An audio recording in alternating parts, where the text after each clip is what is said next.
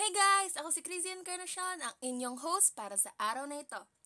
Welcome sa panibagong episode ng Voice of the Youth, kung saan ating nilalakbay ang ideyang pangkinabukasan at tayo ang boses ng pag-asa ng bayan. Today's episode is Pinamagatang Kabataan para sa pagbabago tungo sa magandang kinabukasan. At ngayon, pag-uusapan natin ang iba't ibang opinion at perspective ng iba't ibang miyembro ng kabataan tungkol sa isang espesipikong tanong. How can you be an instrument of change? Paano ka magiging instrumento ng pagbabago? In this podcast, makikita natin kung ano ang magiging pagkakaiba ng mga mindset ng iba't ibang kabataan, especially when it comes to being a more responsible and concerned young citizen ng bansa natin. This way, mawiwitness din natin kung paano nila gagamitin ang chance na ito, kung paano sila aakto, or kung ano yung willing nilang gawin para sa ikabubuti ng bansa natin. Gusto nga natin na magkaroon ng one-on-one interview with our interviewees nga sana. Kaso, sa sitwasyon na meron tayo ngayon, you know, pandemic, I'm afraid we're unable to do so. Di man tayo makapagsagawa ng interview with them in person, pero with our technology, it became possible. Di nga lang in person. So, sinend natin yung question with some students and let's see how they'll use this chance para iparating sa lahat kung paano sila makakatulong para sa pagbabago na gustong makita ng lahat sa bayan natin. For our first interviewees, we have Miss Krisha Cabel and Mr. Ken Hulgado mula sa STEM Department ng Immaculate Conception College, Palayan. Maaaring mahirap nga simulan ang pagbabago, pero naniniwala ako na kung talagang gusto natin to, we'd be able to do it no matter what. Bilang isang estudyante, ang bagay na maaari kong magawa sa ngayon is to show my leadership skills, ang mamuno. Through my leadership skills, maisheshare ko sa iba yung kaalaman na meron ako. Maipapakita ko sa kanila ang kasalukuyang sitwasyon ng tunay na mundo at dito masisimulan ko ang pagbabago. Ang sabi ni Miss Cabell. Tugon naman din ni Mr. Holgado. Although I am not as experienced as the grown-ups, I can say na sapat na ang karanasan na meron ako upang magsimula ng pagbabago. Naniniwala din ako na kung talagang nais natin ang magandang pagbabago, ang ating edad, kasarian, at kahit ang ating antas sa lipunan ay hindi makakasagabal dito. Because change isn't all about big things and accomplishments. Change can also start with the small things. Bilang estudyante, maaari akong maging isang role model para sa mga kabataang katulad ko at para na rin sa mga taong nagnanais ng pagbabago. With this small act, I believe that it will make a big impact to start a change. Now, dito na napapasok yung salitang responsibilities and pamumuno. Ang pamumuno ay kaakibat ng paggabay. Ito ay isang responsibilidad na dapat ginagampanan ng isang leader. Now, What are the qualities required for a good leader? These qualities were just said by Miss Cabell and Mr. Holgado. Dapat may will to do his responsibilities and bukal sa kalooban yung gampanin bilang pinuno, di ba? Handang harapin ang mga challenges of being a leader. Handang tumanggap ng kritisasyon, handang solusyonan ito at handang matuto. Papayag ka bang ilid ka ng isang taong hindi naman gusto ang ginagawa niya? What if di niya gampanan ng ayos ang responsibilidad niya bilang pinuno? Dahil nga hindi niya naman ito gusto gawin. That's why we need someone who's willing to take all the responsibilities upang maging ayos ang takbo ng pamumuno nito. Sunod ay dapat na may karanasan.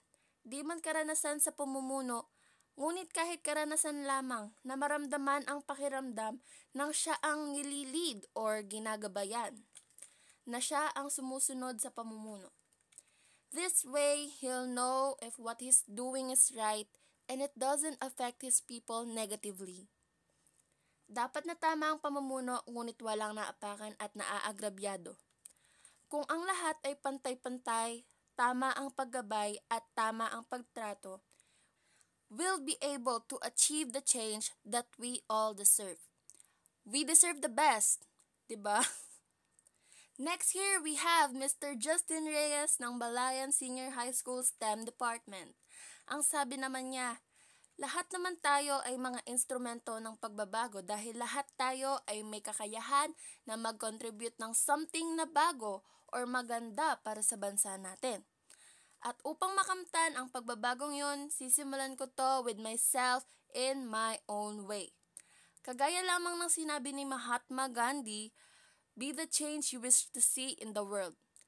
And doing something against social norms or even fighting the unending inequality should not be huge and influential all of the time. Kahit maliliit na bagay lamang or baby steps ay maaari nang makapagsimula ng pagbabago.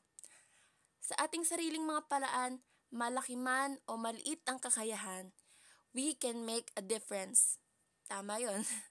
We just need to have the courage and carry the purpose to do so. Now, di ko in-expect na makakakuha tayo ng ganitong klase ng statement ah.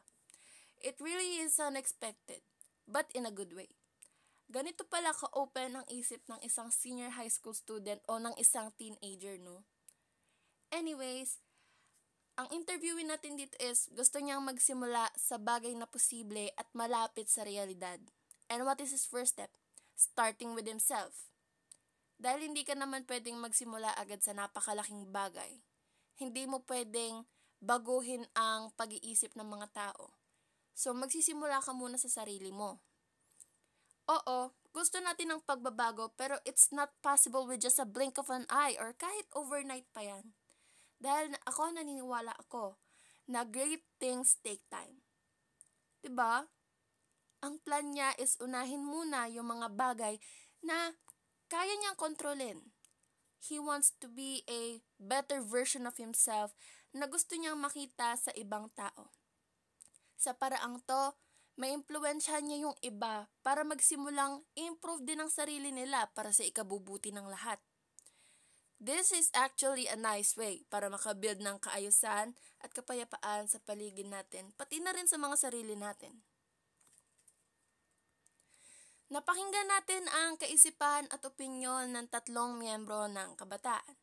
They all gave different ideas but they almost have the same point. To focus with themselves, lead and inspire the rest. Ang goal nila is simulan ang pagbabago in a way na sila ang mamumuno dito.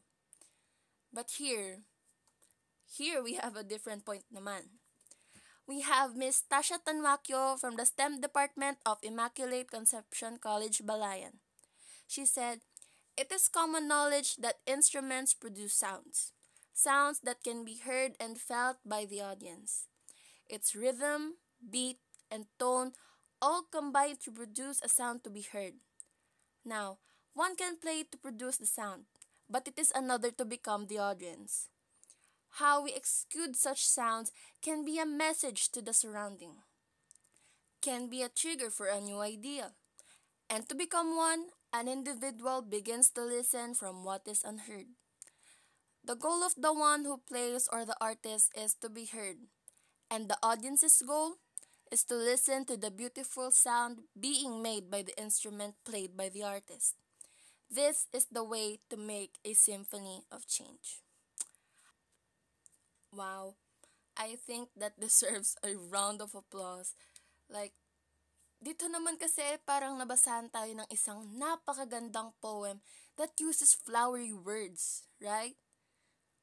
Kung ang paraan ng iba ay mamuno ng pagbabago, dito naman ay ipinakikita ang kagandahan ng pagsunod at pagsuporta sa pagbabago uh, pumapasok dito yung mga tao na willing sumunod sa yapak ng namumuno, willing mag-inspire ng role models, at willing to change themselves for the better. Dahil alam nila na ito ang daan para sa kabutihan at kaayusan ng lahat. Ang mga taong handang mamuno para sa pagbabago at ang mga taong handang sumuporta at sumunod ang bubuo sa nagtutulungan, nagiintindihan, nagmamahalan at mapayapang bayan. Magkakaiba man ang mga paraan na ating napakinggan, Pero I believe that we all have the same goal. To have a better, serene, and united society. Yan naman talagang gusto nating lahat eh, di ba? Magkakaiba man ang role na gustong gampanan ng iba't ibang tao tungo sa pagbabago na gusto natin din. Ngunit, ang lahat ng ito ay magsisimula lang naman talaga sa mga sari-sarili natin. Ang sabi nga nila, change is the only constant thing in the world. But I think it's not that bad. Di naman porke sinabing pagbabago ay masama na, di ba? Kaya tayo may sinasabing change for the better. Dahil bilang tao ay hindi tayo basta-basta nawawala ng pag-asa na magiging maayos ang lahat hanggat patuloy pa rin ang buhay. Natunghayan natin kung ano ang nais iparating at gawin ng mga kabataang mayroong pangarap para sa kanilang bansa. Hindi man kayang gumawa pa ng malaking hakbang, ay kaya naman naming magsimula sa maliit at unti-unting paraan dahil alam namin ito sapagkat ang life motto na all of the hard works will pay off ang kinakapitan ng isang kabataang nagsusumika. Kagaya ko. Kapag ako nagkakaroon ng hard times na ganyan, nahihirapan ako, ay, pampakalma ko, all of the hard work will pay off. Ayun lang talaga ang pampakalma ko. Ika nga nila, kabataan ang pag-asa ng bayan. Maraming salamat sa pakikinig at pagsubaybay ng Voice of the Youth kung saan ating nilalakbay ang ideyang pangkinabukasan at tayo ang boses at pag-asa ng bayan. Muli, ako ang inyong host, Crazy Encarnacion. Magandang araw at hanggang sa muli.